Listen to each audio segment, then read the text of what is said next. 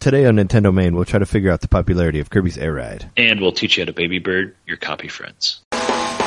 Kirby, Kirby, Kirby, that's the name you should know. Kirby, Kirby, Kirby, he's the star of the show. He's more than you think, he's got maximum pay. Kirby, Kirby, Kirby's the one. He comes to ride, back at ya. He comes to ride, back at ya. Give it all that you got, take your very best shot. Just send it right back at you for sure. Yeah. How can I help you, King DD? I need a monster to claw with out there, Kirby! That's what we do best at NME. You better get it with a money-back guarantee! Welcome to Nintendo Main. This is episode 28. We are your hosts, Trey Johnson Hand. Hey, how's it going? It's me, Jeremy Murkowski. What's going on, man? Just playing my new Nintendo 64. Well, new to me. Yeah? But, that's what I've been doing. You got another one? I'm pretty stoked, yeah. I haven't had a 64 for several years. I have a lot of games, so I bought one off of my coworker for a very reasonable price. I load up all my games, and they all work except for Mario Kart. Oh, that's too bad. That's the one that doesn't work, but I've got a lot of other good games that work great. Well, you can get that on Virtual Console for Wii. Not Wii U ever, though, which is weird. They never put it on there. I do have it on my Wii Virtual Console. So yeah, I think that was another one that was stolen for being college was Mario Kart 64, because I lost that one as well. Yeah, but mine just doesn't work. I might need to open it up and clean it. But yeah, all the other ones worked pretty quick, so I think something's probably pretty wrong with it. Sure. Yeah, I ended up just getting the Virtual Console version on Wii, which they actually kind of tweaked that one a little bit and made it look a little bit nicer. I think they even added some new stuff in it. It was either that. Well, I know Wave Race for sure. They stuck ads for like Wii and DS in there, where there were ads for like 64 and Game Boy in the old one. Like they actually changed some of the ads in the background. And I think they might have done. I don't know if they did that for Mario Kart 64 also, but I know they cleaned it up a little bit and made it look better. Well, I've got that version, so that's the only one I can play, but I never really paid attention to the signs. I don't know if they're different. I'd have to load it up, check it out. Yeah, no, I don't know if they're different on Mario Kart, but I thought it was really cool that they were different on Wave Race, that they changed them to more like to stuff that was out now, that they made change the advertisements. I did load up Banjo-Kazooie, and that was kind of funny because, well, for me personally, because I've been playing it a lot on the Xbox 360. You can download it. I think I've talked about that before. Yeah, and that's the same version that's on Rare Replay, right? On Xbox One? Yeah, it's the same version. And it's like sort of an HD version? Yeah, it's just funny on the N64 version because there's so many more Nintendo references in the at the beginning. Like, what's his name? I can't remember his name now. The tribal dude, the witch doctor guy. Mumbo Jumbo? Mumbo Jumbo. He's playing like a keyboard or a xylophone that says Nintendo on it. You know, it's like a Nintendo xylophone. And what does it say? It's a lot of little things like that. What does it say? What does it say? No, I was just going to say, what does it say on the 360 version? Does it say Microsoft on his keyboard, on his xylophone at the beginning? I don't know. It definitely doesn't say Nintendo. I know, I figured. I was just wondering how they altered it. Yeah, maybe they just cut it. But of course, you know, we all remember the beginning where the N walks across the screen as like kind of an animal thing. Oh, yeah, of course. That's definitely not there in the Xbox version. It could be an X. It could be a 3DX. That'd be funny. So, yeah, I always thought about trying to play that game again, but I haven't yet, the Banjo-Kazooie, now that I have a 64 working. Actually, do you need an expansion pack for that? Because I don't have an expansion pack on my 64 yet. You don't need that for Banjo, right? You just need it for Conker? No. Or do you even need it for Conker? I know you need it for Donkey Kong. I'm fairly certain you need it for Conker. It may just be for certain modes. You don't need it for Banjo-Kazooie, because that game came out the same year as Ocarina of Time. Oh, yeah. So it was before the expansion pack. Yeah, it was 98. Oh, yeah, but it came out in the summer of 98, I think. Yeah. It was because I played it at my mom's house, I remember. Like right after, right when high school was ending or right before high school was over. That's what I remember. And then, so that must have been pre, because I played Ocarina of Time at the Lincoln, at the college. Yeah, it was a summer game. Yeah. I thought about trying that one again. I don't know. People seem to have mixed feelings on whether Banjo's aged well or not. We could always do a Rare episode and get into something like that in the future. Well, I will say that I think it has aged well. It is a collectathon, but all of the collections kind of make sense. You know, there's nothing's too like left field or random. If you properly explore the level, every nook and cranny, you'll find all this stuff. Oh yeah. And if you use all your abilities and stuff, you'll get it. Oh yeah. Speaking of Banjo-Kazooie, we might as well just jump to it. Did you watch the ukulele trailer that came out this week? I did. Did you see there's like a couple references to Banjo-Kazooie and like rare games in general in the trailer that I saw? Itself is a reference to Banjo-Kazooie. It is. There's some stuff from other games that are in there. I didn't write all of it down, but it looks pretty cool. I mean, there's a game that we know that'll be on Wii U that was unveiled. But yeah, it looks very similar. It's very pretty. It looks like it's just going to be like, you know, they've intentionally said this is going to be a collection game, so it'll be the same spirit of Banjo-Kazooie. Oh yeah. At the very end of the trailer, when they do that like after credits sort of thing, you know, where they're like hanging out on the beach chairs, one of their drinks has a jiggy in it. I don't know if you saw that. That's one thing I remember. Has a jigsaw piece in it, like stuck to the side, like a lime slice. You know, I thought that was cool. There's a little bit of Banjo-Kazooie in there, aside from, you know, of course, the whole game, But yeah, there's just a little reference to the Jiggies. No, I didn't see that. It's like in the background on the wall. If you're not looking for it, I don't think you see it. I think I do want to play that game. It looks awesome. Yeah, it's right up my alley. I love adventure games, and I love like cartoony games. I like 3D platformers, and they're kind of dead right now. They're all but extinct. So it's nice to see more of them. You know, they kind of went out. There's for a while there that I thought that they'd do some sort of, you know, renaissance of them, because I figured people were tired of playing first-person shooters all the time, but it never really happened. But it seemed like the right time for it, you know, for a while there when there just wasn't anything like that, and there still really isn't anything like that. But hopefully, ukulele will do well, and then they can, you know, that'll open a door for others. If others come, I do like that they're unashamedly saying it's a collecting game, because back in the day, that was collecting things was kind of, you know. It was a complete, but it was kind of a way to inflate the length of the game, so you'd play it longer. But this game is just saying that's what this is, you know. So I don't know if that means it's going to be necessary to collect everything. In Banjo-Kazooie, it kind of is. Yeah, no, it's important. I mean, you need the Jinjos. What were they called? Do you remember what those creatures were called that save you in the end? Jinjos. Yep. Jinjos, yeah. You want to get all those, and then all the Jiggies, which are the... jigsaw pieces. You get to get jiggy with it. Did you ever play Banjo-Tooie? Do you have that one? I still haven't played Banjo-Tooie. Yeah. Do you have it? No, I've been waiting to play it when I can properly play it with Stop and Swap. So I have to beat it on an Xbox 360 and then download it. Then download Tooie, play it that way. Oh, well, so I have to beat it on the 360 first, because it's the only version besides Rare Replay where you play that mode. You can't do it on the 64. Oh, I thought you could. No. What, will you swap the cartridges? I thought you could do that on the original one. I mean, I've never played Banjo-Tooie, so I don't know, but I thought that it did have... No, they took it out. There's some stuff you can do with a Game Shark to kind of make it work, but yeah. The big end put the nicks on yanking cartridges out while the power's on. Like, they weren't cool with that, so that's why it didn't happen. It's not good for the system. That's probably why. It's a horrible idea. You know, it's like ejecting discs like while the game's playing. It's not good. But I think probably would have been fine. I think with cartridges, it probably works. It's not. It's definitely worse than ejecting discs, but still. I've read that you can do a thing where you pull the cartridge up at an angle, and somehow that triggers the stop and swap, but I've never really tried it. And I don't have a copy of Tooie, so if I have Banjo-Tooie on the N64, I'll try. I do have one on 64, and I can play it now, so that's kind of cool. Yeah, I think it's kind of rare, Banjo-Tooie. I don't know what the prices are. If it was cheaper, I probably would have got one. No pun intended. Yeah, no pun intended.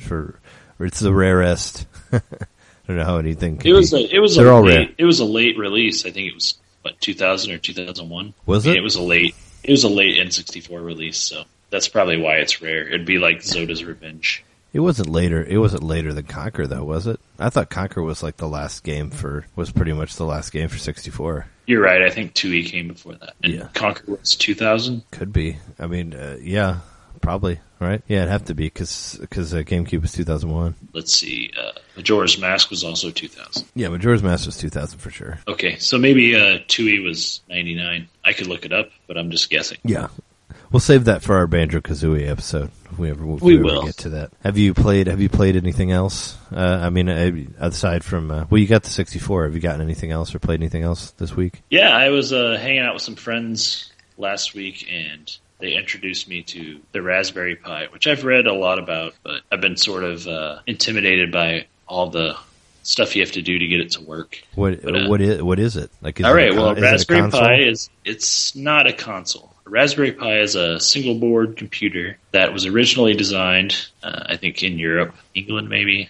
It was originally designed as a teaching tool for to teach kids how to learn how to program computers. And it became popular enough beyond that because people were using it to do other things that they made it commercially available. And it's only $35. It's cheap. And you buy it, and then, it's the best way I can describe it. It's like the inside of a cell phone or a smartphone. So you're just buying that. It doesn't have a screen or anything, but it has USB ports, and it has an HDMI port. It has built-in Wi-Fi and built-in Bluetooth. It has an SD card slot, or a micro SD card slot, that it loads everything off of, like an operating system. You have to put an operating system on the SD card for it to even, like, turn on. Oh, wow. So it's kind of, it's not... I would say, since I was able to do it, I think a newbie could make it work, but you just have to kind of be dedicated to the process and look at some YouTube videos and download 4 or 5 different programs, depending if you're using a Mac or a Windows computer. Yeah. It sounds kind of complicated, but I'm sure you can figure it out. It's kind of complicated, but there's a lot of YouTube videos that show you what you need. So you buy the computer board, and you end up needing to buy a lot of things to get it going. You need to buy a power supply that's a certain amp, which I don't really understand, but it has to be that for it to work.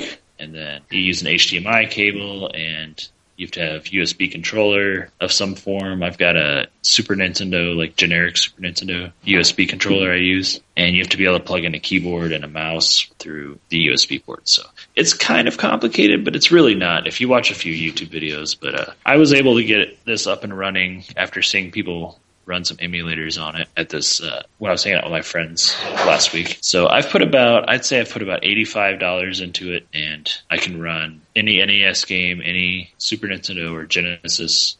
I was getting some Game Boy Advance games to work today. So it's kind of cool. Yeah, that's cool. And you just plug it right into your TV, so that's your monitor. Sure. You can do a lot of other things with the Raspberry Pi. You can actually use it as a full-fledged computer if you want, with like word processors and internet browser and all that stuff. I was mainly just interested in seeing if I could get the emulator running. And it took a little while. It took me 2 or 3 days of messing around with it, but I got it working finally. Sure. It's really cool because you can do save states and everything. So I was playing a little bit of Adventure of Link today because I think you need save states to enjoy that game nowadays. Yeah, I have it on Wii U. I don't know. I'm not very good at it. I don't think I've gotten much farther than like maybe the second part of it. I don't even remember. And not Nintendo, but I was able to play like some Sega games on it. That's pretty fun. Oh sure, there were some really cool games that they released for Virtual Console on the Wii from Sega. Like I played Phantasy Star 4, which I thought was really cool, and I never really understood why they never like released a CD that had all the Phantasy Star games on it. You know, they do like these Sonic collections and other Sega collections, but no Phantasy Star collections, because that would be something I would be interested in getting if they would ever do that. Even maybe if it's too niche. Even if it was just a re-release. What, RPGs? I thought people still liked those. Like Japanese RPGs. I find that more interesting than playing like the millionth release of Echo the Dolphin or whatever. Yeah. I mean, they have some like 3D. Like I bought. I guess there's like a sale going on right now for Sega games on the 3D ones on 3DS, and I bought Streets of Rage 2. You know, the 3D version.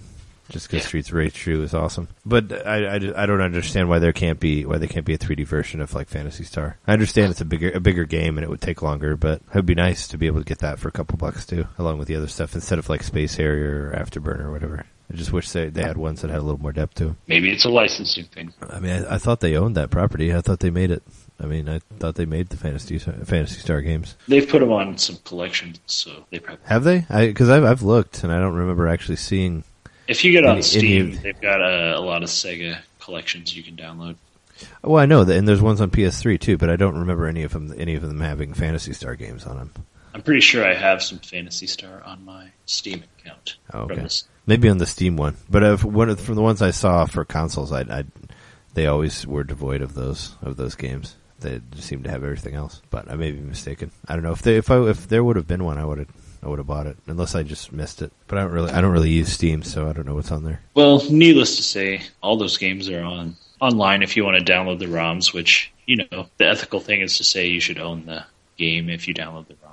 You can find it, and it'll run on the Raspberry Pi, which I'm using it's called the RetroPie operating system, and you can download that for free off their site, retropie.com. And pretty much you just have to figure out how to properly install that on your SD card, which whether you have an Apple or a Windows computer, it's a Linux file, so you have to use different software to get it to install correctly.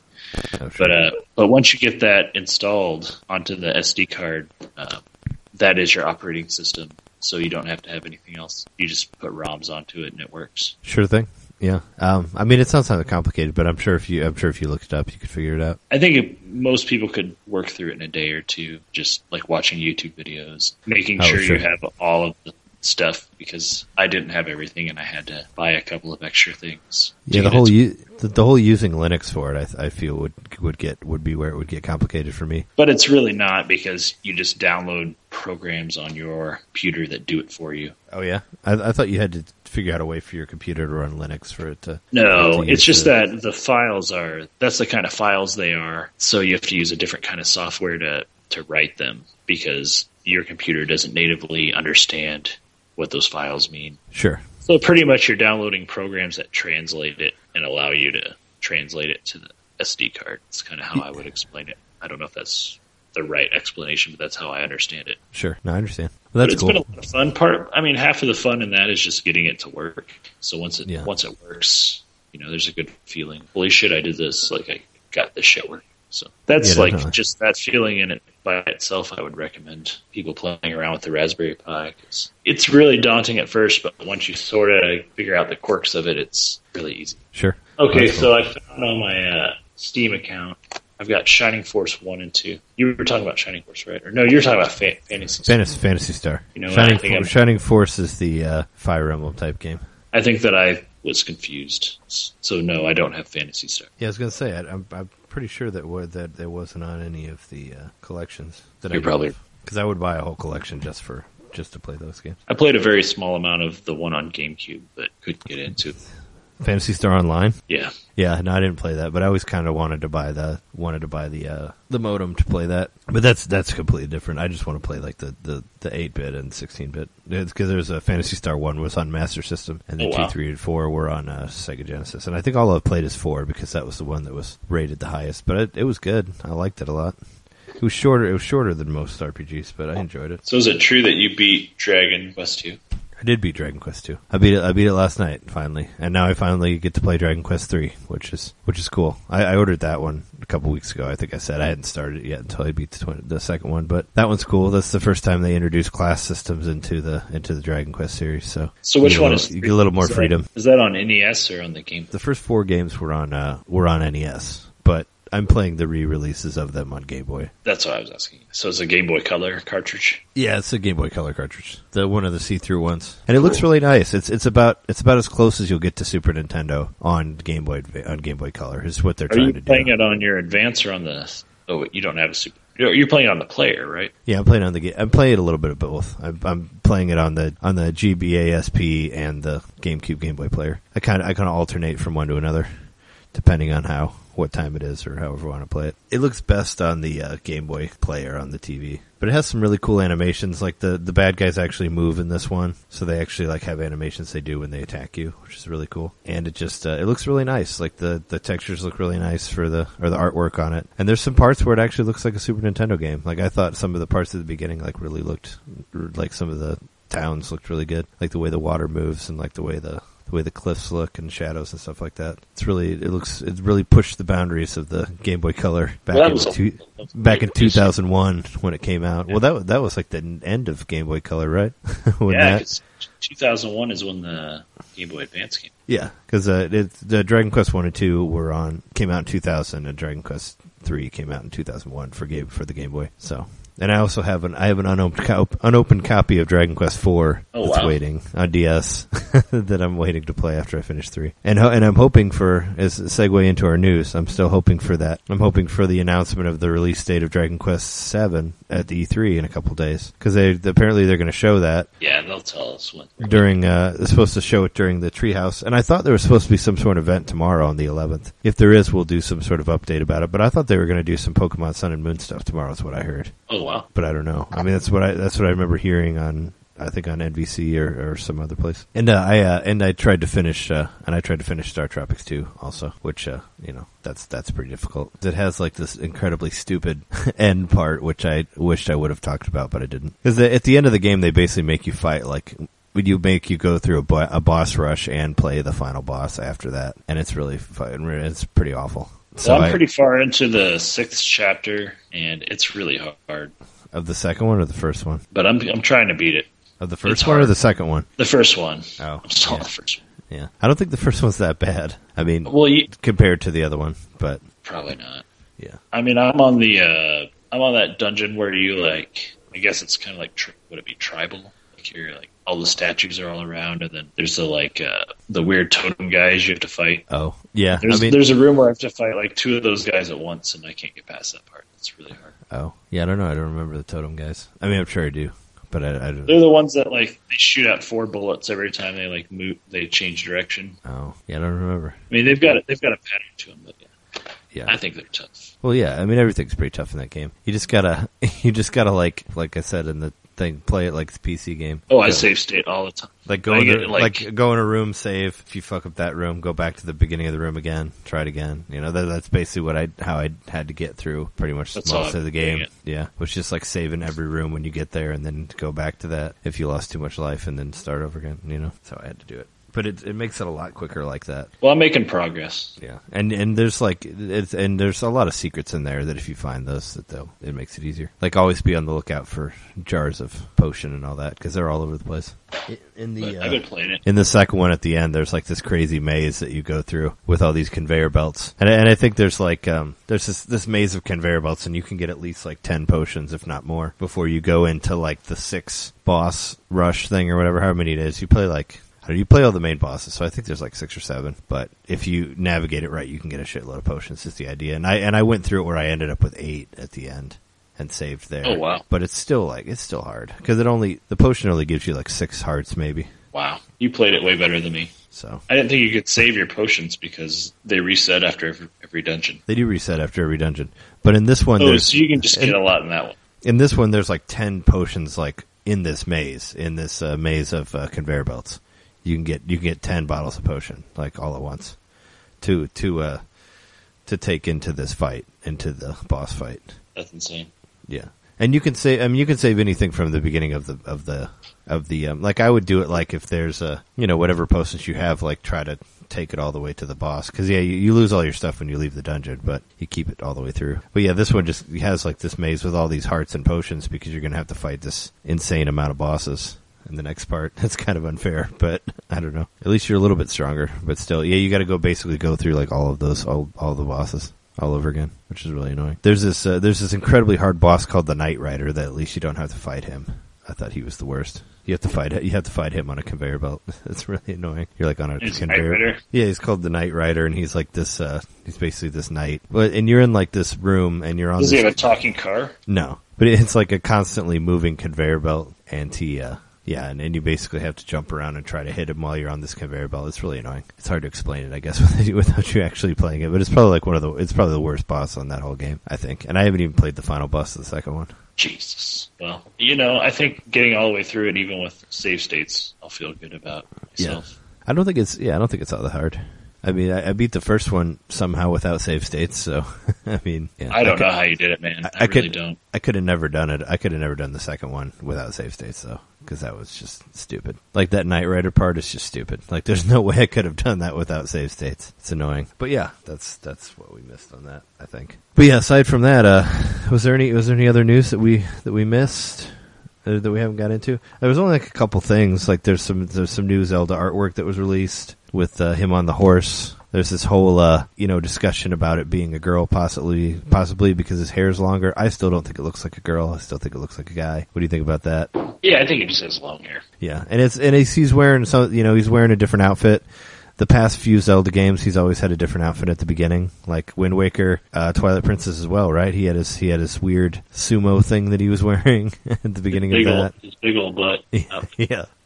Yeah, with his big old butt. So I don't remember, like, it's been such a long time since I played Skyward Sword, but I'm sure he had a different outfit in that too before he wore the garb. So that seems to be a regular thing. I don't think it's anything different, but I can't wait to see it. I mean, I thought we might see something tomorrow of it, but I'm not sure. Maybe not. I'm maybe confused because I thought that they were going to show something during that event where everybody's lining up to play it, like for the 500 people, which I'm sure are lined up right now. Maybe. I don't know. I heard so you can't. When exactly is this event happening? It's this Tuesday, right? Yeah, the Treehouse event. But I thought there was something on the 11th also. Like I thought they were that there was like some sort of digital thing tomorrow. Is what I heard, but I'm not sure. I mean, we'll have to see. If there is something, we'll do a little update at the end for it. I guess I was under the impression some on the 12th and 13th. I didn't know there was the 11th. Well, I think that E3 like starts on the 14th. The Nintendo thing starts on the 14th and goes through that week. Oh, okay. That's what I was told. At least through the 16th, because that's when they're actually doing their Treehouse event is the 14th. So, but I was under the impression that there was some stuff for the 11th too. I don't know. We'll figure it out. There's this game called Riverside. Did you see that? That had a little thing on it. I watched the trailer for it. There's a little trailer for it. It's this nice looking game where it looks like it's made out of paper. There's like some flat like lake effects in there or whatever. But at the end it says coming soon for Oculus Rift and Nintendo NX. Which made everybody think that it was a VR game and that NX is going to have VR. So that was like another rumor thing, people thinking that NX is going to have VR capability. Did you see that? I didn't see that, but I want to see it. Look it up. It looks cool, and it says NX on it, which is weird because that's like not even the actual name of the system. But is it a fully 3D game? It looks. I mean, it's just basically what it shows is like this pretty area that looks like it's like made and painted, like it was created. Like this paper land, but there's no actual gameplay. It just shows like river. It just says like Riverside. It shows all these graphics, and then it says Oculus Rift and NX, which people thought with the grouping with Oculus Rift that it's a VR game. I don't know if it is or not, but it looks cool. Maybe it could run on both. Maybe it can not run on a VR thing and run on a VR thing. I don't know. I think that's an important point. Like it's possible. It's just a 3D game that will also be on the Oculus. Yeah, oh, that was interesting. We talked about the Zelda artwork a little bit. People talking about the female Link. There's an eShop sale for like the 5-year anniversary. There's like a handful of games that are half off. I think I own all of them. Like pretty much every time they do that, it's like ones you've already owned. I think it's like that sale just start today. I think it just started like yesterday, right? Yeah, because it wasn't on there. I think it dropped when Wario Master of Disguise dropped. I don't know why they put that game on there, but they did. There's so many more Wario games than I realized. Like, well, I just keep more and more of them. I mean, well, they've already released like Wario Land 4, right? They released 2 and 3. Those are on 3DS, right? I know I have 2. I don't know if 3 ever made it out. But speaking of Wario Land games or WarioWare games, like they could easily put Shake It on there. That one that was like all beautifully hand drawn, from the Wii. That could have been a Virtual Console thing. It's another thing that apparently Europe has that we don't have. So. They could have released that instead of Master of Disguise, but I don't know. Maybe there's one person that bought that game and liked that game. I just remember it being like a flash in the pan. Like it got reviewed not very well, and then nobody really played it. So I don't know. Yeah, I forgot it existed. But that's what I have right now for the news. Do you want to take a quick break and then we'll get to our topic of the week? Sounds good, man. All right.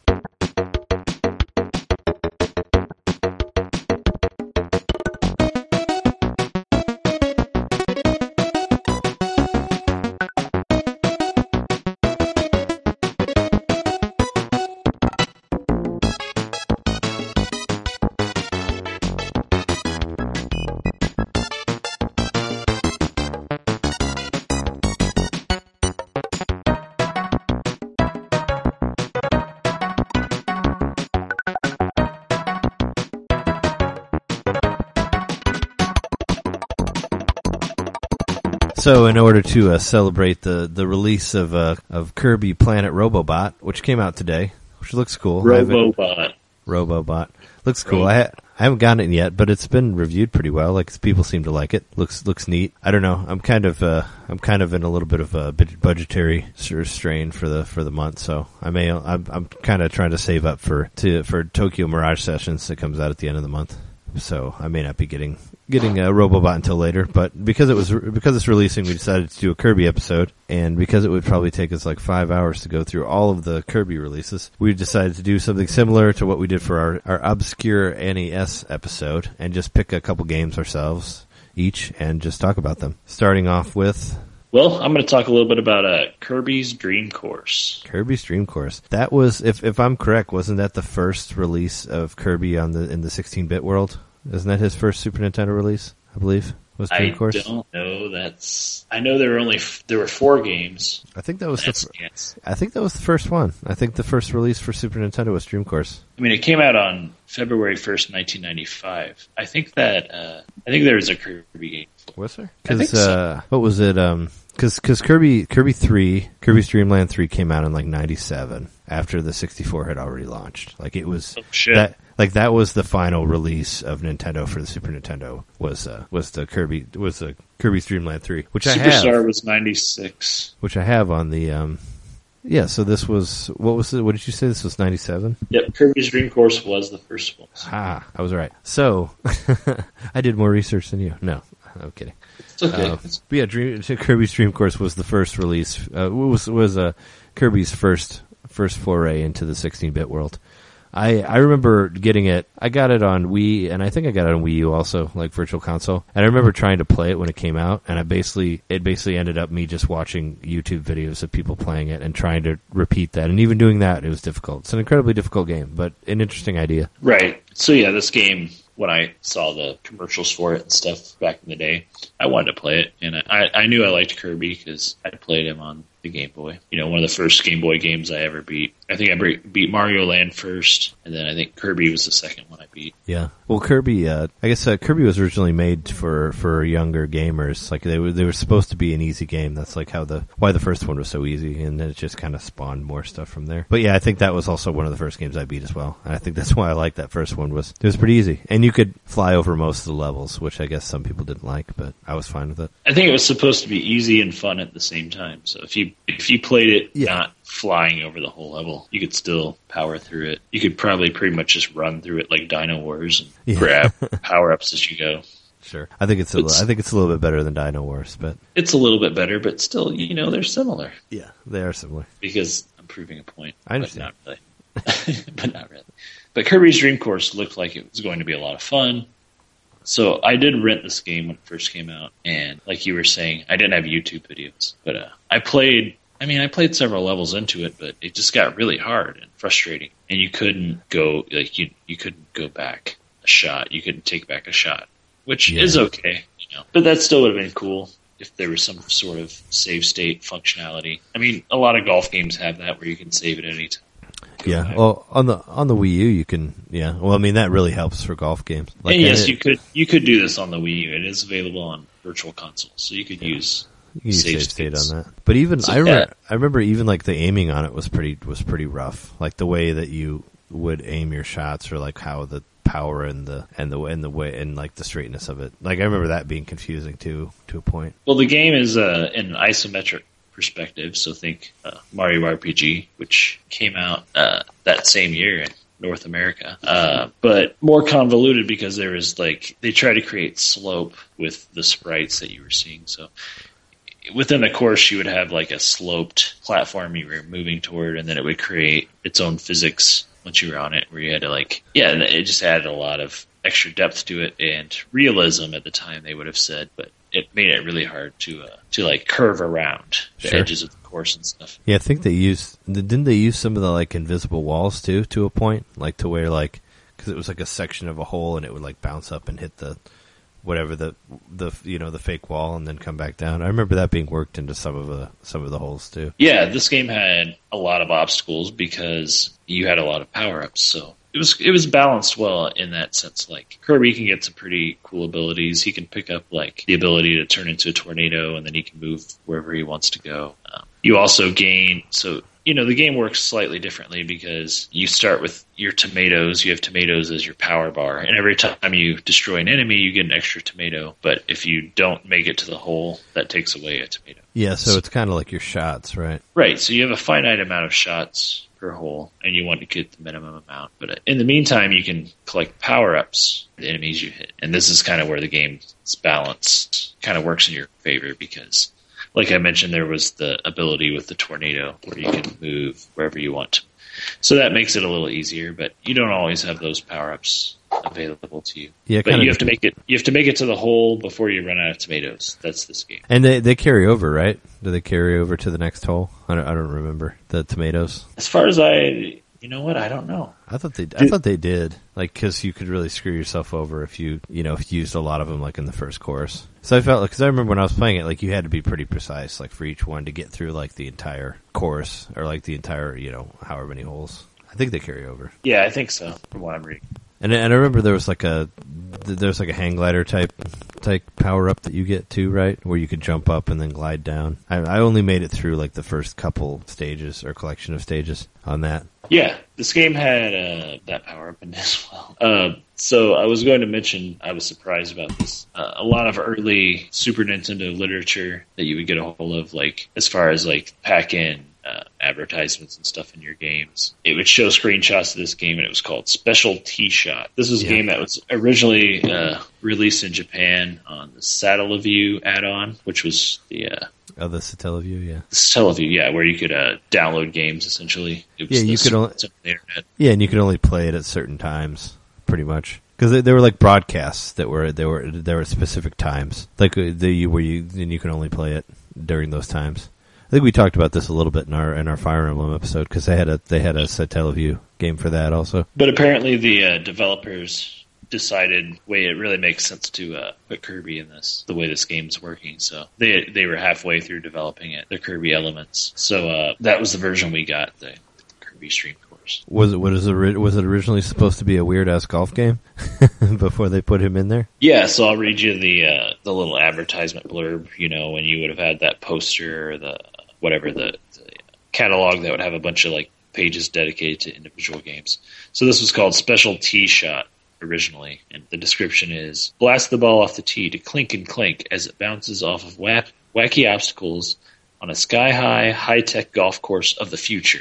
The Super NES accurately plots the path of your shot for the most realistic and fun feel in a golf game yet. But the screenshot looks like Kirby's Dream Course. It's got weird, like translucent cones that you're trying to avoid. Oh, sure. It's set up like the grid, the isometric grid. Well, you still get to play through the wacky obstacles and all that. It's just, yeah. I wonder you probably didn't find anything about like how much that sold or anything like that, did you? Like, I wonder how successful Kirby's Dream Course was. I mean, they didn't make any more, but it's just that's kind of an odd game in itself for Super Nintendo. If we had an obscure Super Nintendo, you know, game episode, I would put that in there. I'm just wondering how well it performed, like for that time. I guess I don't know how well it sold, but it was reviewed. I'd say it was like a B as far as how it was reviewed by different sites at the time and publications. GamePro said that it did for golf what NBA Jam did for basketball. So there's really? There's one quote. Oh wow! They said it was a wildly amusing game. Well, I don't think it was as playable as NBA Jam, but I don't either. It wasn't. Yeah, it wasn't something you could... It had a two-player mode, and the two-player mode was a little more fun to play because you would gain extra tomatoes by being the first one to make it to the hole. Oh, sure. So then you got kind of an advantage for beating the other player. Yeah. Well, if you think about the time that it came out, though, like how many really good like Super Nintendo golf games were there really like at that time? Like I remember my dad had a couple of like the PGA Tour games, which were like so-so, but there's really not like a Mario Golf Super Nintendo game at all. Like there was like one on NES that you know was kind of that came out after the regular golf game, but you know it was still kind of like Wild West at that time for golf games. So I guess it was reviewed well at the time because there wasn't a whole lot to compare it to. Well, judging by this little blurb that I just read, they were trying to tout the graphical or the whatever the processing ability of the Super Nintendo to create like a realistic but fun. So like the physics are accurate, it's still a wacky environment you could only find in a video game, you know. So that was the sweet spot they were. Sure. I I don't know if the physics are all that accurate, but no, I guess for that, yeah. This was, when it was specialty shot before they were just like, fuck it, let's just put Kirby in here, and it makes more sense that he gets abilities, and, it makes sense. And it does. It really does make sense. When you play it, it makes sense. Kirby universe, why he's going around, and he's a ball, he rolls around, it makes sense that he's a golf ball. Well, yeah, it's like he can be a pinball, he can be a golf ball, he can be whatever ball you want him to be. He's like Samus when she crouches. Yeah. Do you know, like, did Sakurai work on that at all? The original creator of Kirby, was he on the credits for that? Did you look at any of the developers? It says it was developed by HAL, and it's lived together. Let's see. Sakurai is listed. Miyamoto and Iwata both are. Yeah, as producers. Yeah, Sakurai is not here. I was just curious because he's Sakurai, the Smash Brothers dude. That was like his claim to fame was Kirby originally. Was creating that character, which for, like I said, specifically an easier game. Which I was trying to figure out where Kirby's name came from, like just for the fun of it, because he was originally called Popopo in Japan. And he was just a white circle with a smiley face originally before they added hands and feet. But supposedly people think that it either came from John Kirby, which was their lawyer who helped them win that case against Universal involving like King Kong and all that, or the vacuum cleaner, which was called Kirby. Which vacuum cleaner makes a lot of sense. Either ones are viable ideas, but apparently they sent a copy of Kirby's Adventure to John Kirby after it came out for NES, and he got a kick out of it. Just a little side Kirby trivia there. Then he sucked it up in a vacuum. He did. He sucked it up in his Kirby vacuum cleaner. What else would you do? Do you know how many sets of courses are in that game? Like how many? What is it? Like 8 or 9? Like total? I'll tell you. It's got 8 single player courses. Each of them have 8 holes. Oh, okay. And there's no secrets. You can unlock alternate versions of the courses by completing the courses really well. Oh yeah. It says there's 4 two-player courses with 8 holes each, so I don't know if those are unique to that mode. They probably are. Sure. So it looks like there's quite a few levels, at least 72. Looks like. I'm just curious because most Kirby games have extra stuff. This doesn't say that you unlock any additional modes, which I don't remember ever doing when I played it originally. Well, there's extra, yeah. There's extra courses that you get for getting gold medals and everything. Right, but they're like the same courses. They're just like slightly altered. Yeah, they're probably like harder versions. Right. So it's not truly new courses. It's just like harder. So it's sure. But still, that's something that you can unlock. This does offer some replayability if you want to play all the way through it, and you can get it on the Virtual Console. You can. If you had it on the Wii Virtual Console, you can get a discount. I think I did buy it again. I don't remember though, because when I was playing Rainbow Curse, I was having so much fun with that game that I was like kind of had a Kirby moment, and that's when I bought Kirby's Dream Land 3 for Wii U, and I think I bought the Dream Course also. I don't remember though. I probably got Superstar also. I actually got a Dream Course through Club Nintendo. Oh, nice. So that's why I have that, and then I bought it. I think I paid $1 or $2. I can't remember what it is for. Super Nintendo game to put it on my Wii U. So I've paid a little bit of money for it, but sure, it was mostly swag. Yeah, well, there you go. Not bad at all. Well, do you think we've covered the Dream Course enough? There's not a whole lot to it, but it's still an interesting game in the library of Kirby games. And obviously, I need to play it a little more myself to truly appreciate it. Because the more I read about it, the more I wanted to play more. It's a hard game, like. If you want to play this game with save states, cool, but doesn't that kind of defeat the purpose of playing mini golf? I guess, but it makes it a lot more manageable.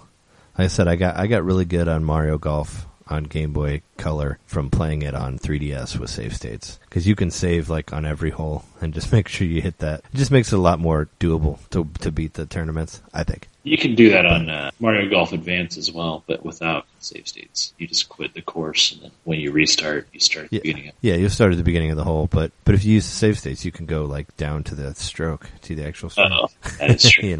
You could do that with all the Mario Golfs. You could do it with the 64 one and the Advance one, and pretty much any of the ones that had saving in them. Yeah, I think that's enough of Kirby. All right, streamers. We'll move on then.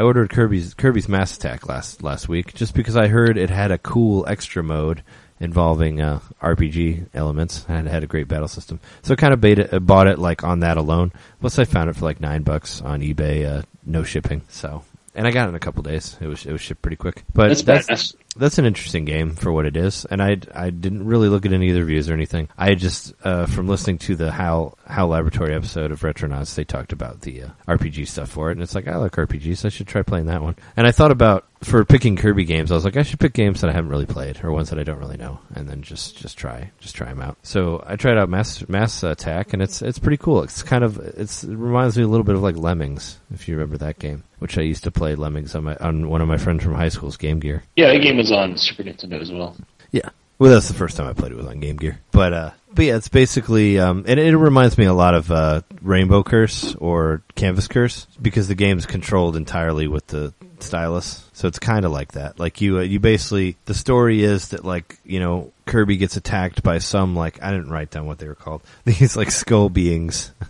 I forget what the names of the bad guys were, but yeah, these skull things, he gets attacked. He gets like torn apart into like multiple Kirbys, and then like there's only one that lives. So he has to like rebuild himself pretty much. So you basically once you get to like 100 fruit, you get another Kirby, and like there's you can get 10 total, and there's secrets that you can only open with 10 Kirby. And by basically by tapping on the screen of the bottom screen of the DS, they follow wherever you touch. You know, kind of like the Legend of Zelda games did. And if you like tap twice, they go quicker. Or if you like hold on the Kirby, they'll become a ball, and you can draw where they're going. That's where it kind of gets like Canvas Curse. And there's just a bunch of puzzles based around that play mechanic, and it's really fun. Like there's no copy abilities in there, but I like the idea of the little Kirbys, and it's cool from what I played of it. This game's not on Virtual Console. I don't think so. I mean, if it was, I would have got it on there, but I don't think it's been re-released. This game is entirely touch-based. So, is there a lot of tapping, a lot of swiping? How would you describe the gameplay? It's a little bit of both. Because, like I said, you hold the stylus on whatever part of the screen that you want the Kirbys to walk to, and you also there's a couple things you can do. You basically tap on the screen, they'll follow that. You can hold it on the Kirbys and draw a line, and they'll follow the line. Or you can touch one of the Kirbys and flick it, and you'll throw the Kirby. That's the basics of the controls there, of those three things. Or you can tap an enemy, and they'll attack the enemy, like that type of thing.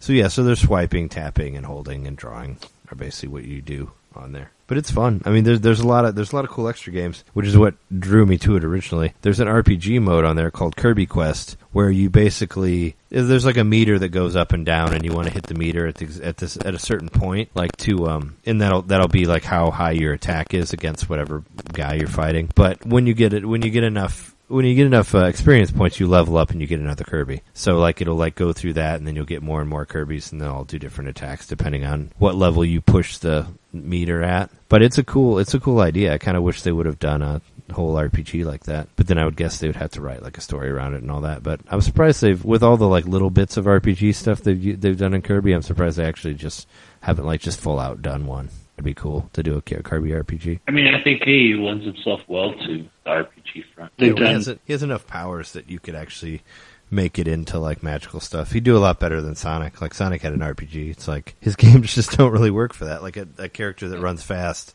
isn't going to work for a slow-paced, like, you know, strategy type game like RPGs. And we've known since the first Kirby that at any given point he could be multiple Kirbys. So there could be three Kirbys in a party with the abilities. Oh, sure.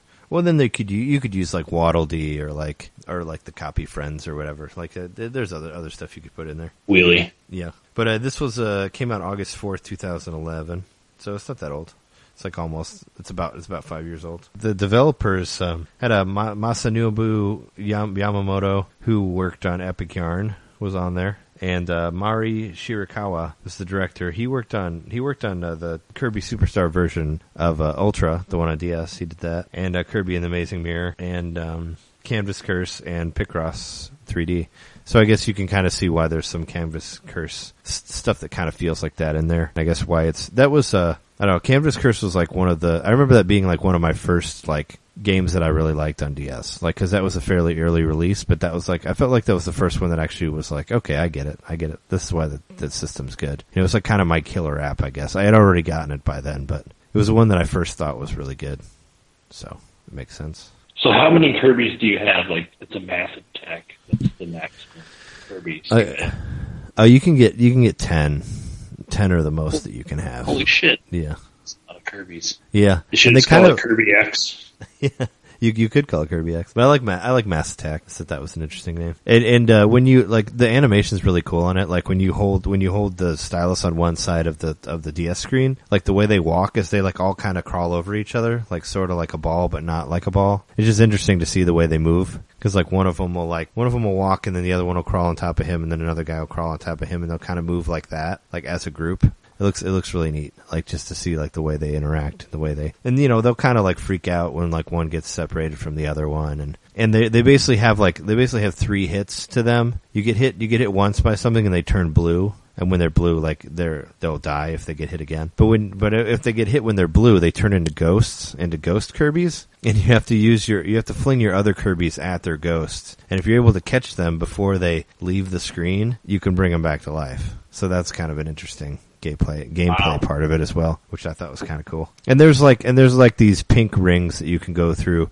There's like one per level, which will like turn your blue Kirbys back into pink Kirbys. But it's cool. There's a lot of like, you know, there's a lot of really interesting stuff on it. Like the soundtrack's really cool. There's a lot of like weird like Japanese stuff with lyrics and all that in there. And the graphics look nice. It's fun. And it's weird thing is like cuz like once you get to like 10, if you're good, like you can keep your 10 the whole time. Like it doesn't like it's not going to take them down like in between levels of each like area, but whenever you go to a next area, they take all your Kirbys away and you got to start from one again. Like they do a little cutscene where these skull guys attack you, like going from one to another and kill 90% of your team and you have to start over again. Oh but the gosh. levels have numbers to them also. It's like, you know, this one you need 5 Kirbys to get in this one, or this one you need 7 Kirbys to get in this one, and so on and so forth. And there's like rings that you'll beat like a bunch of levels on one ring, and then you'll go into one that's closer in, and you know, so forth until you get to the boss. So yeah, it's I mean, I recommend it if you're into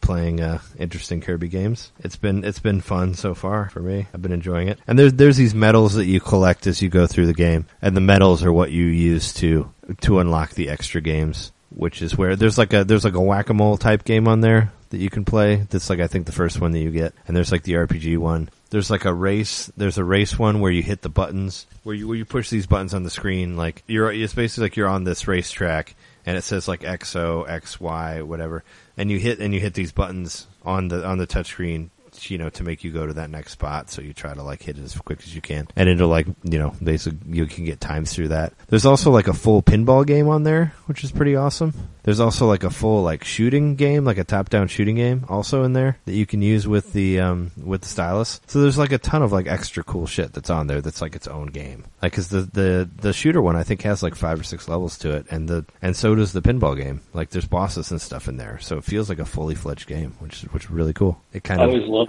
you can get like a whole new game within a game. Yeah, it reminded me like I said, which we'll talk about after this, but it reminded me of Kirby's Superstar, you know, because it's like, you know, 8 games in one. It's kind of like that, except it has like maybe 10 or 12, I think, total. But you know, and I guess that kind of became like sort of a reoccurring thing with Kirby, right? Like for certain games, like I think the good ones like are the ones that have like all that extra stuff to do on there, which is cool. Because the gameplay tends to be easy, but if you feel like you're earning something, then you still want to play. Well, yeah, it gets harder if you want to like go back and find all the medals. It makes it a lot more difficult. Like if you want to go through and try to find everything, and that's what gets you the extra side games for the game. So, and then I think there's like a music player that you can do where like the Kirbys like rock out and play guitars and stuff like that while you're listening to it, which is always good to have. But yeah, it's fun. I had a lot of fun with it. I wasn't able to beat it yet, but I played through like the first 2 level sets. There's a lot of levels per like set, and I think there's only like 4 areas total. There might be a secret 5th one, but I haven't gotten that far. But there's like at least like 10 plus levels like per area, so there's plenty of stuff to do on there. I think. What did you say you paid for this? $9. $9 on eBay. Free shipping. Yeah, didn't even have to. You gave your seller 5 stars. Oh yeah, I haven't wrote. Well, I don't know, the case that it came in was a little chewed. It had like some dog teeth marks on it, so I might have to give it a 4. No, it's fine. It's fine. The game works fine, but the case that it came in was a little chewed, which is weird. It looked like a dog had eaten it, and there's no booklet. But I don't know. It was one that was on my radar for a bit, and I was like, let's see how cheap I can get this for. And it was kind of like... In the description, did it say this was chewed on? I don't think it did. I mean, there were pictures of it, but I didn't see the teeth marks on there.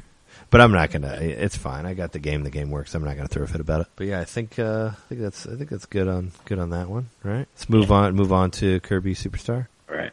Go for it.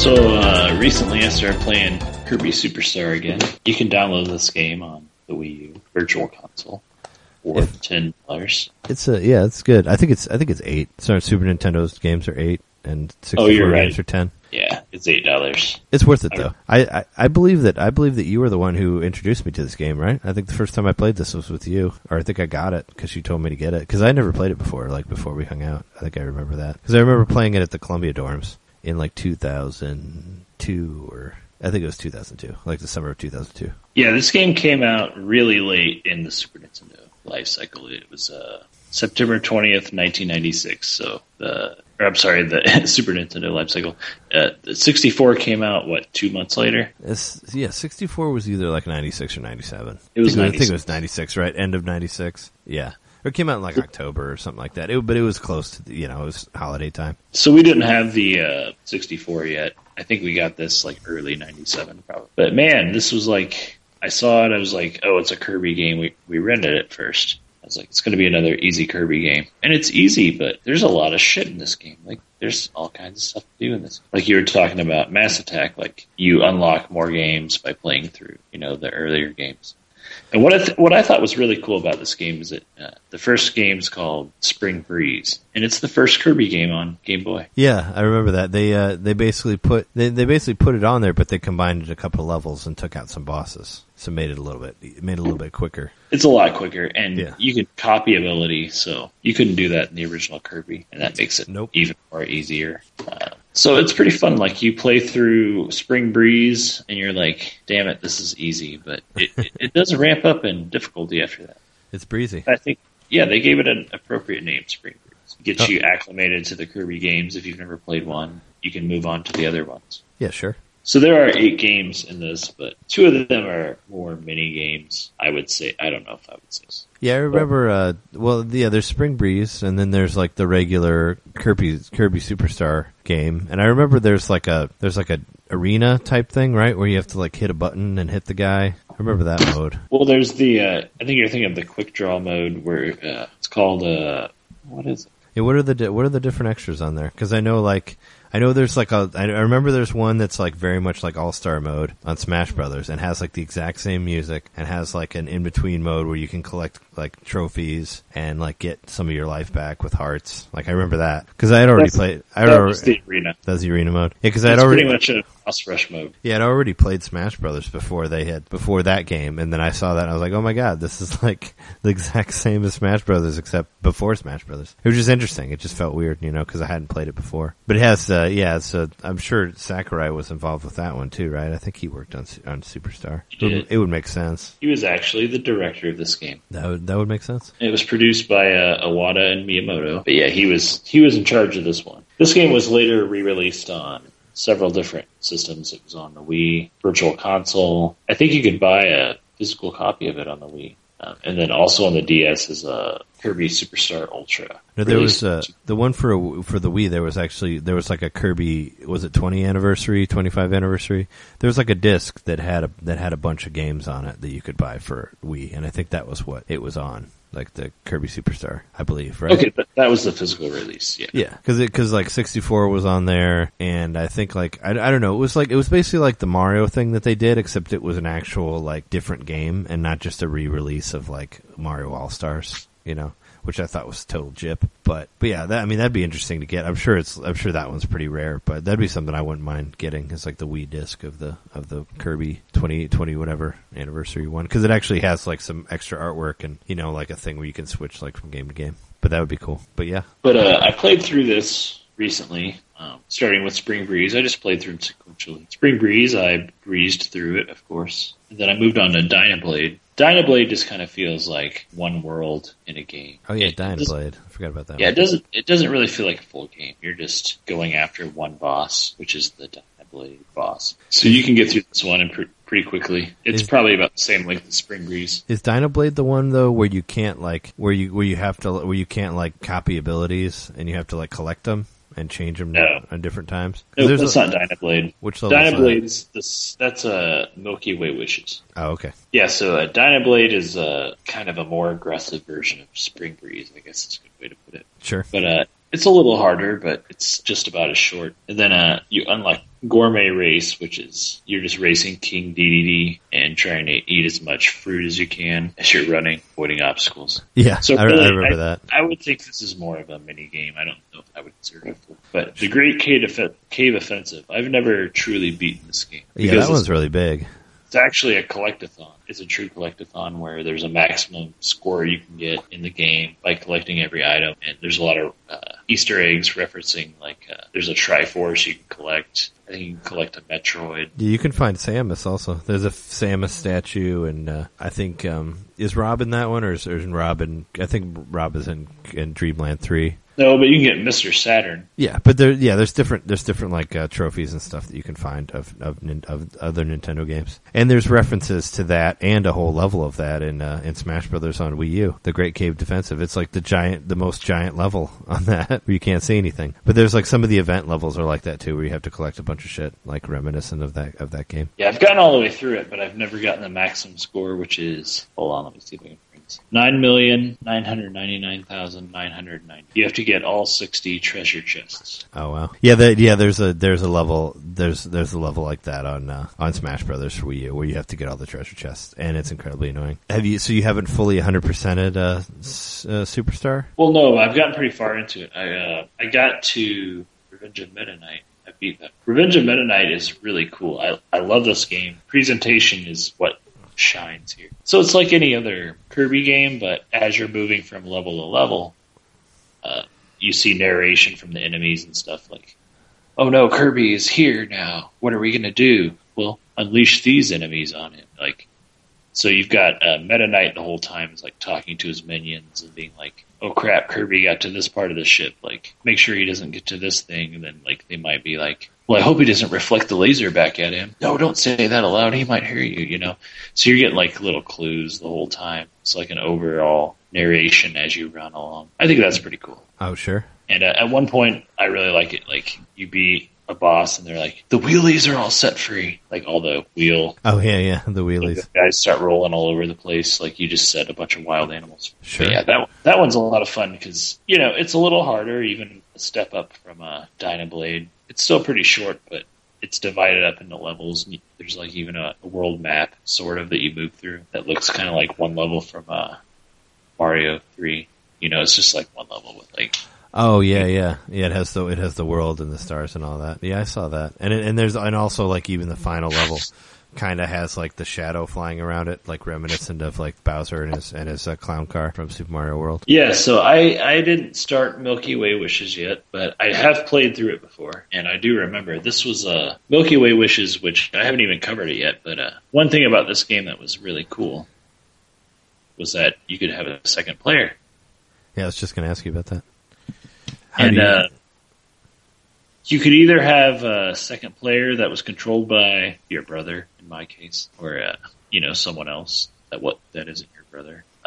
But when you're playing one player, you can make a copy of yourself. So what you do is you take your ability that you've swallowed and made it. You know, you've taken on the ability and then you press the X button and you create a copy, and that character follows you around and attacks with you. He has his own life meter and stuff. If you have two players, that's where it's really fun, because they get to be, you know, the copy is not Kirby with the ability, it's the enemy. So, you know, as the second player, it was a lot of fun to be the second player, because you could be the fire guy, you could be the plasma guy, you could, like, the plasma guy was the coolest. He's like this green dude that kind of looks like he's made of lightning and gas, and he doesn't even like walk, he just floats around. That's cool. He shoots out these plasma bolts and stuff. He was like, playing two-player in this mode especially is a lot of fun, because you don't have to keep collecting abilities. Once you get an ability, you keep it, so you can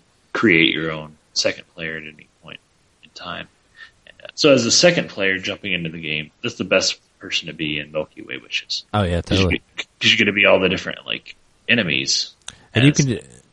And you can just like jump, and you can just jump in and out really easily too. Like for the second player, right? Like the computer will play it if you don't have another person. But if you have another person, it's just easy. You know, it was a whole like pop in, pop out. Like before it was actually made, they kind of created that to a point. Yep, which is really cool. And there were some little tricks. Like I remember my brother and I beat the final boss by I was the rock, or one of us was the stone character, and so the player one would be the stone. And he would just be invulnerable while was a stone, and then the other player would do all the fighting. And once the other player started to die, player one turns him into an item, collects him, and then makes him again. And he gets all his energy back, and you turn back into a stone again. Yeah, yeah. So like there were little cheats that you could figure out if you had to.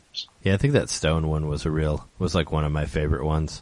Like of the power ups, and I like the suplex one also, because there was like all these different wrestling moves you could do.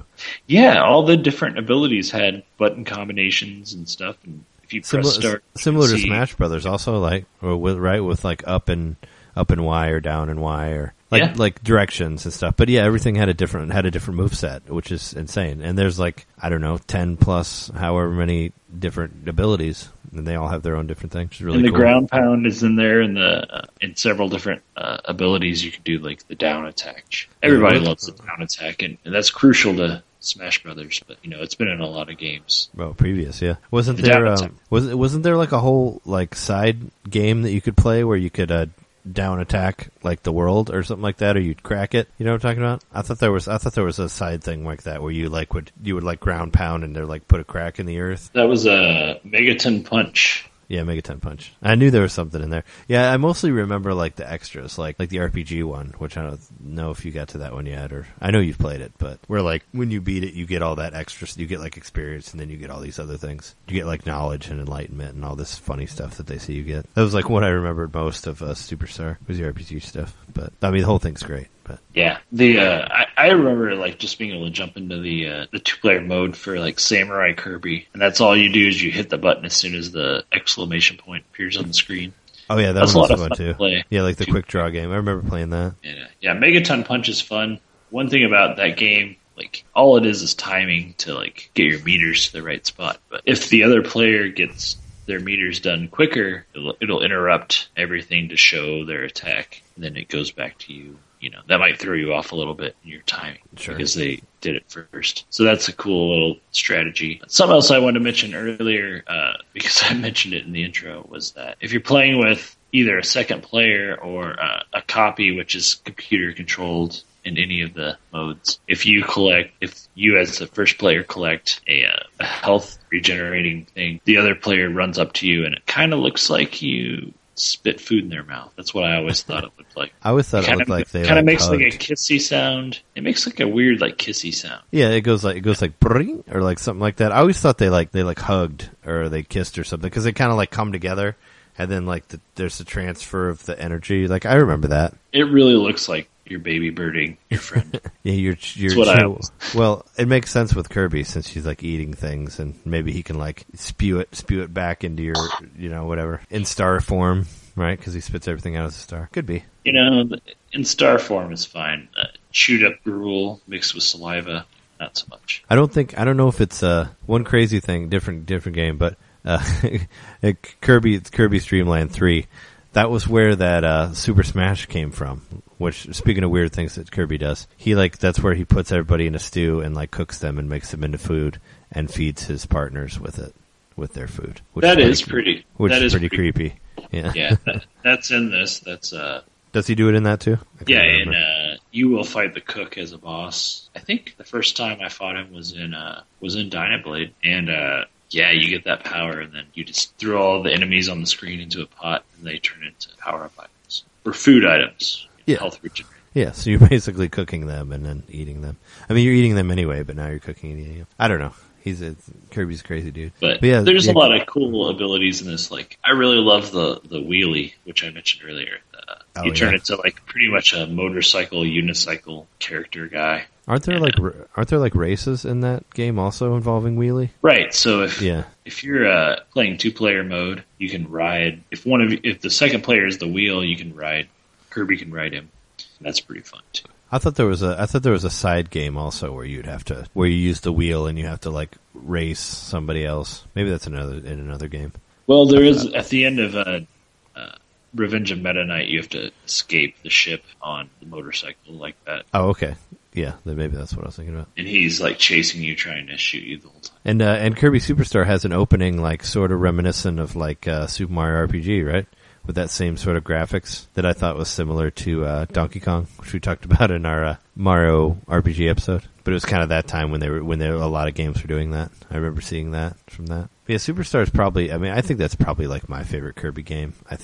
I don't know. I think it's very good. I do too. I mean, I put probably an hour and a half, 2 hours into it just since I downloaded it 2 days ago. But you played through all of it before. I mean, like I said, you introduced me to it. Like, yeah. And I thought it was incredible. Like, I didn't realize it had all that shit in there, but I didn't really know. Like, I knew like nothing of Kirby other than the Game Boy game. So, you know, I played Kirby's Adventure later, the NES one on Wii. I think I had a friend that had it, but I just saw a little bit of it, which that game's cool too. But yeah, it's a claw machine. I'm a claw machine. Yeah, but Superstar. Like, if I was asked, like, you know, on the spot, like, what do you think the best Kirby game is? I'd probably say Superstar. Like, for sure. I mean, that's kind of, you know, it's like Super Metroid. It's like one of those things. It's just kind of like, yeah.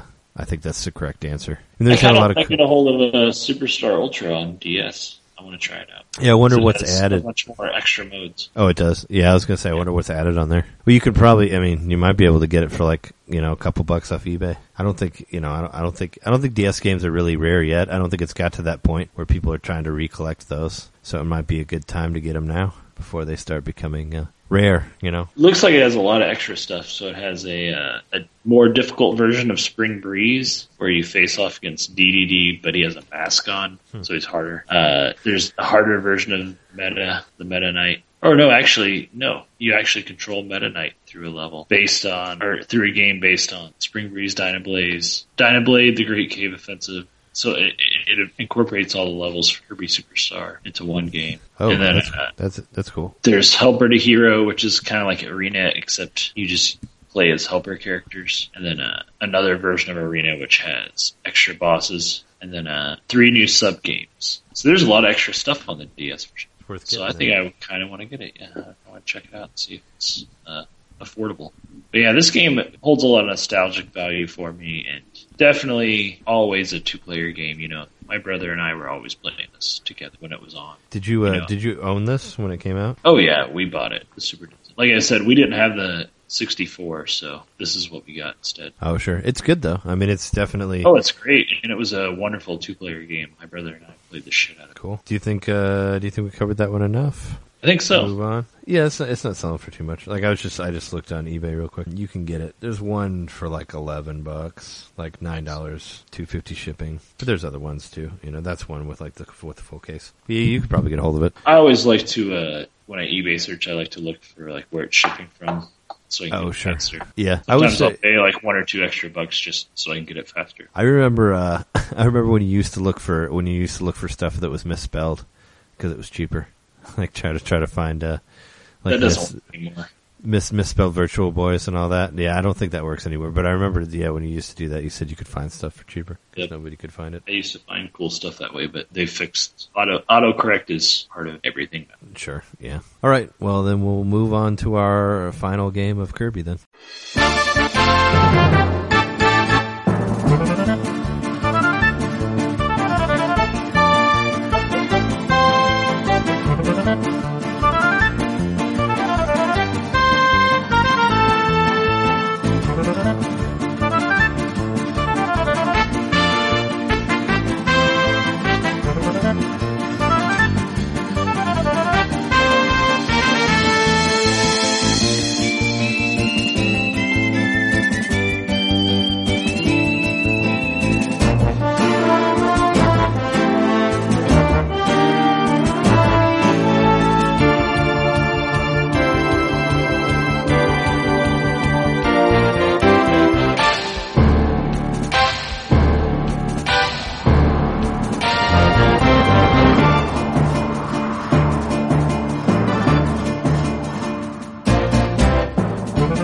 All right, so back. So when I went to that video game expo way back when in Milwaukee, there was a game that I was looking for called Kirby's Air Ride, which I remember not getting reviewed very well when it came out, but as people seem to love it now, like a lot of I mean, it has like a lot of a cult following, I guess, from what I heard. Like a lot of people still consider it to be great, and I've never played it before, so I tracked it down, paid $30 for it. Maybe some people thought that was too much. Whatever, I was fine with it. That was like I won't pay any more than $30, but it was like I had never seen it before anywhere, so it was I was fine with paying that much for it because it's a fairly rare game, and I played it a little bit when I first picked it up. And I just didn't really know what to do on it. It doesn't really, it's like very different than most racing games. There's no Grand Prix in there. There's no like set of levels, you know, it's just basically like everything's laid out there for you. And it's set up very much like Smash Brothers. Like, there's three different modes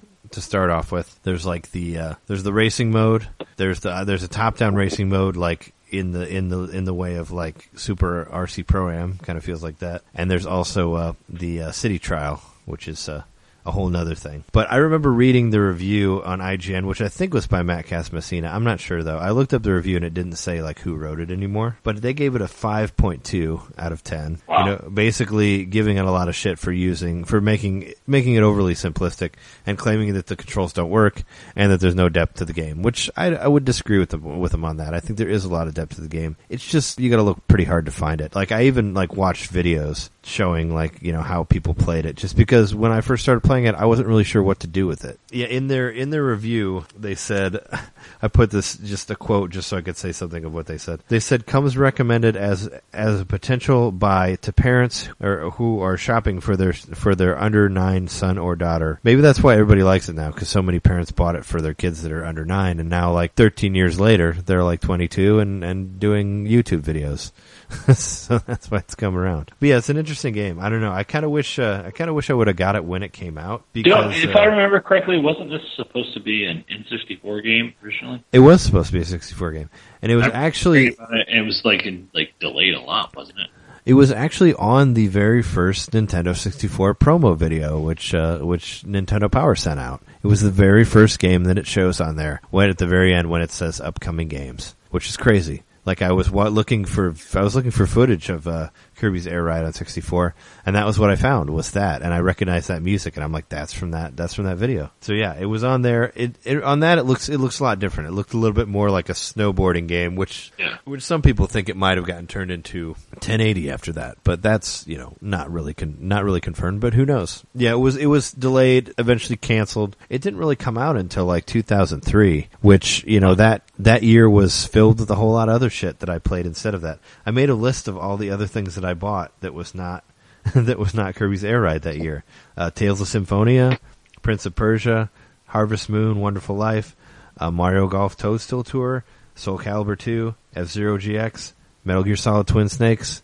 Those are all games that came out that year, so I was kind of a little bit busy with other shit and didn't really look into Kirby's Air Ride. But not reviewed well, and you probably were just like, holy shit, this game never should have happened. Yeah, it wasn't reviewed well. I remember that it had been canceled before. I just kind of overlooked it, but it's an interesting game to try to come back to and try to figure out, you know, because Sakurai was the director on it, much like Silver Star. That was like his baby. He made it, like I said, he made it very much like Smash Brothers. I guess, and they said that kind of came from some of the inspiration, like after Smash Brothers Melee was done, they brought some stuff into that, and you can definitely feel it. Like it kind of feels like Smash Brothers in racing form because there's there's a lot of it seems kind of random, and people can kind of fly off the course and that type of thing. But it's weird. Yeah, you hit the A button to stop and turn, kind of. And that's like you're drifting, but you don't really drift. You like stop, you like come to a stop, and then when you let go, you get a boost. And some of the and there's different cars that you can unlock through like the city trial mode, which all like stop differently. Like there's a car that like can only turn when it's stopped, which is like the most annoying car to use ever. I found that one. Well, I mean like your Kirby's riding a star as your regular first thing. But yeah, there's different versions of that you can get. I totally thought this was a snowboarding game. I guess I haven't really researched. It's not a snowboarding game, no. It's basically a racing game where you're in some sort of ship, I guess. You can find Meta Knight's ship. The ship that you get on in Smash Brothers, you know, when you put it together and there's like the target and then it goes through and kills people. You can find that ship that's in there. There's power-ups that you can get because aside from like, it's context sensitive, A, which makes it even more annoying.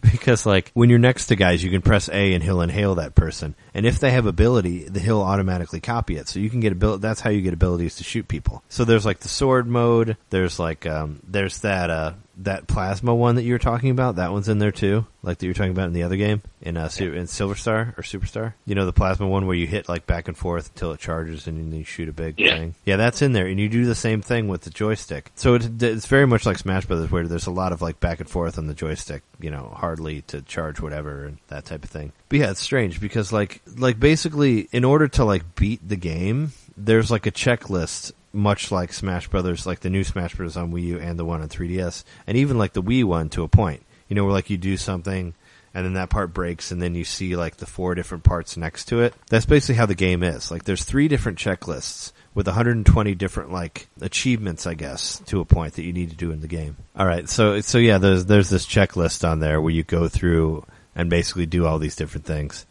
And there's 120 for each game, like for the, you know, for the race one and for the top race and then the other one. And if you get, in order to see like the credits and the end of the game, there's 3 different endings based on each of those. So you have to do 120 different like achievements in the game to see the credits for the actual game and see an ending, which is crazy. I didn't even know that because I was trying to figure out who worked on it. And I was like, how do you even find the credits on this thing? I almost had to kind of watch videos to figure out how to play this game, you know, just because it's so bizarre. And I think that's kind of why it got like a different, like such a lower rating, is that people maybe didn't give it enough time, you know, because you kind of do got to play it for a while to get fun out of it. And I was having fun with City Trial. With City Trial is basically, you know, did you ever play Smash Run on the Smash Brothers 3DS game that came out, the newest one? Are you familiar with that? I haven't played the 3DS version. Well, Smash Run is basically where you go through this level and you get all these different power-ups for your character by fighting whoever, like just finding these different, like, you know, little icons that will like, you know, raise your speed, like make your hits hurt more, like make you faster or whatever. And then in the end, you play they pick some sort of random event that you have to do, and if you win that, you won Smash Run. That's the way it works. That's basically a 2D version of City Trial. City Trial, they just put you in this giant open world, and you drive around and try to find power-ups for your ship. And you can also find different ships inside that world if you want to change ships till the end part. And then you'll get thrown some random game at the very end. And if you win that, you win, you know, City Trial, which I have yet to do just because it works kind of, it has like sort of the same downsides as Smash Run, where like you don't know what the game is, so you don't really know what to build up. So like in the end, it's kind of like you have to try to build up everything, but you don't know. I don't know. It kind of works like that, but it's, you know, I found some fun, like you can do, like after you unlock some of the stadium events from that, you can do them on your own and try to do like achievements with that. And I was having fun with that. Like there's like a drag race one, there's like a battle mode type thing. There's another one where you just like go through and attack guys and try to see how many you can get. But there's fun to be had in there. It's just you kind of just got to go through it and try to find it. I don't know. It's a crazy game. It was produced by Miyamoto and Iwata, of course, and our friend Bill Trennan did the localization on it back then when he was still doing that. Same Bill. But yeah, it's hard to. I mean, I don't know if it's necessarily worth like paying $30 if you're not really sure about it, but it's worth a second look for anybody who kind of passed on it because of its bad reviews. Because a lot of people, like I said, like a lot of people love it now. Like if you see like reviews like later, I've seen like 9s and 10s from people, you know, that like absolutely adore it. And it was like one of the few GameCube games that had online play way back when, you know, because you could use the modem for it, and you could also do like LAN play as well. And I think it ended up getting I think because somebody came up with a server to use for the LAN, which they used on Mario Kart Double Dash.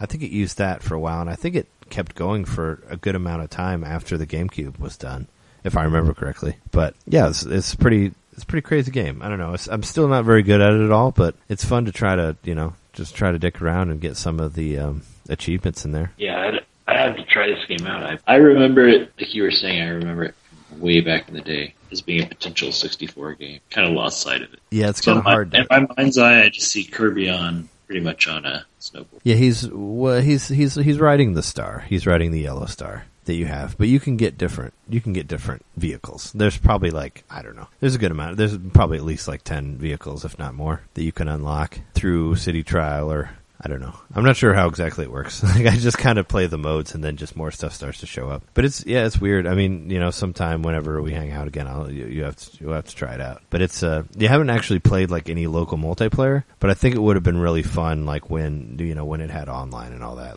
If I would have gotten a modem. Because originally I wanted to buy a modem so I could get play Phantasy Star Online, for the GameCube, but I would have, if I would have played around with Kirby's Air Ride, I would have wanted to use it for that too.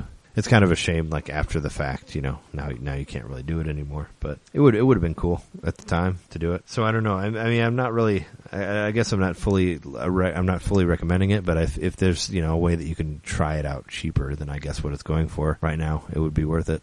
If they ever get, if they ever do a GameCube Virtual Console, which I hope they will for NX. Hopefully we'll see Kirby's Air Raid on there for whatever price. Probably $15 or $20, I'm sure. But it's worth checking out.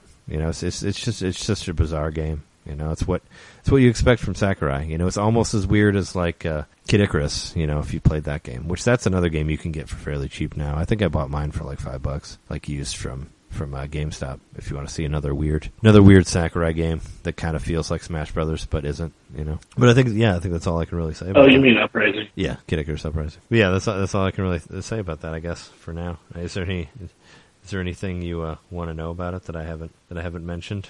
It has a killer soundtrack. We'll play a song at some point on this for it, but it's on the level of Smash Brothers. Everything's orchestrated and all that, and you hear songs that are in Smash Brothers as well. So it sounds great. It sounds incredible. It looks really good. It had progressive scan at the time when it came out. It was just I don't think people really got it. I think it was too weird for them. Maybe it'll get its second coming if they do an HD version or a re-release or some Virtual Console thing or even a sequel. It'd be interesting. Man, that'd be a long time coming from when it was first announced. Yeah.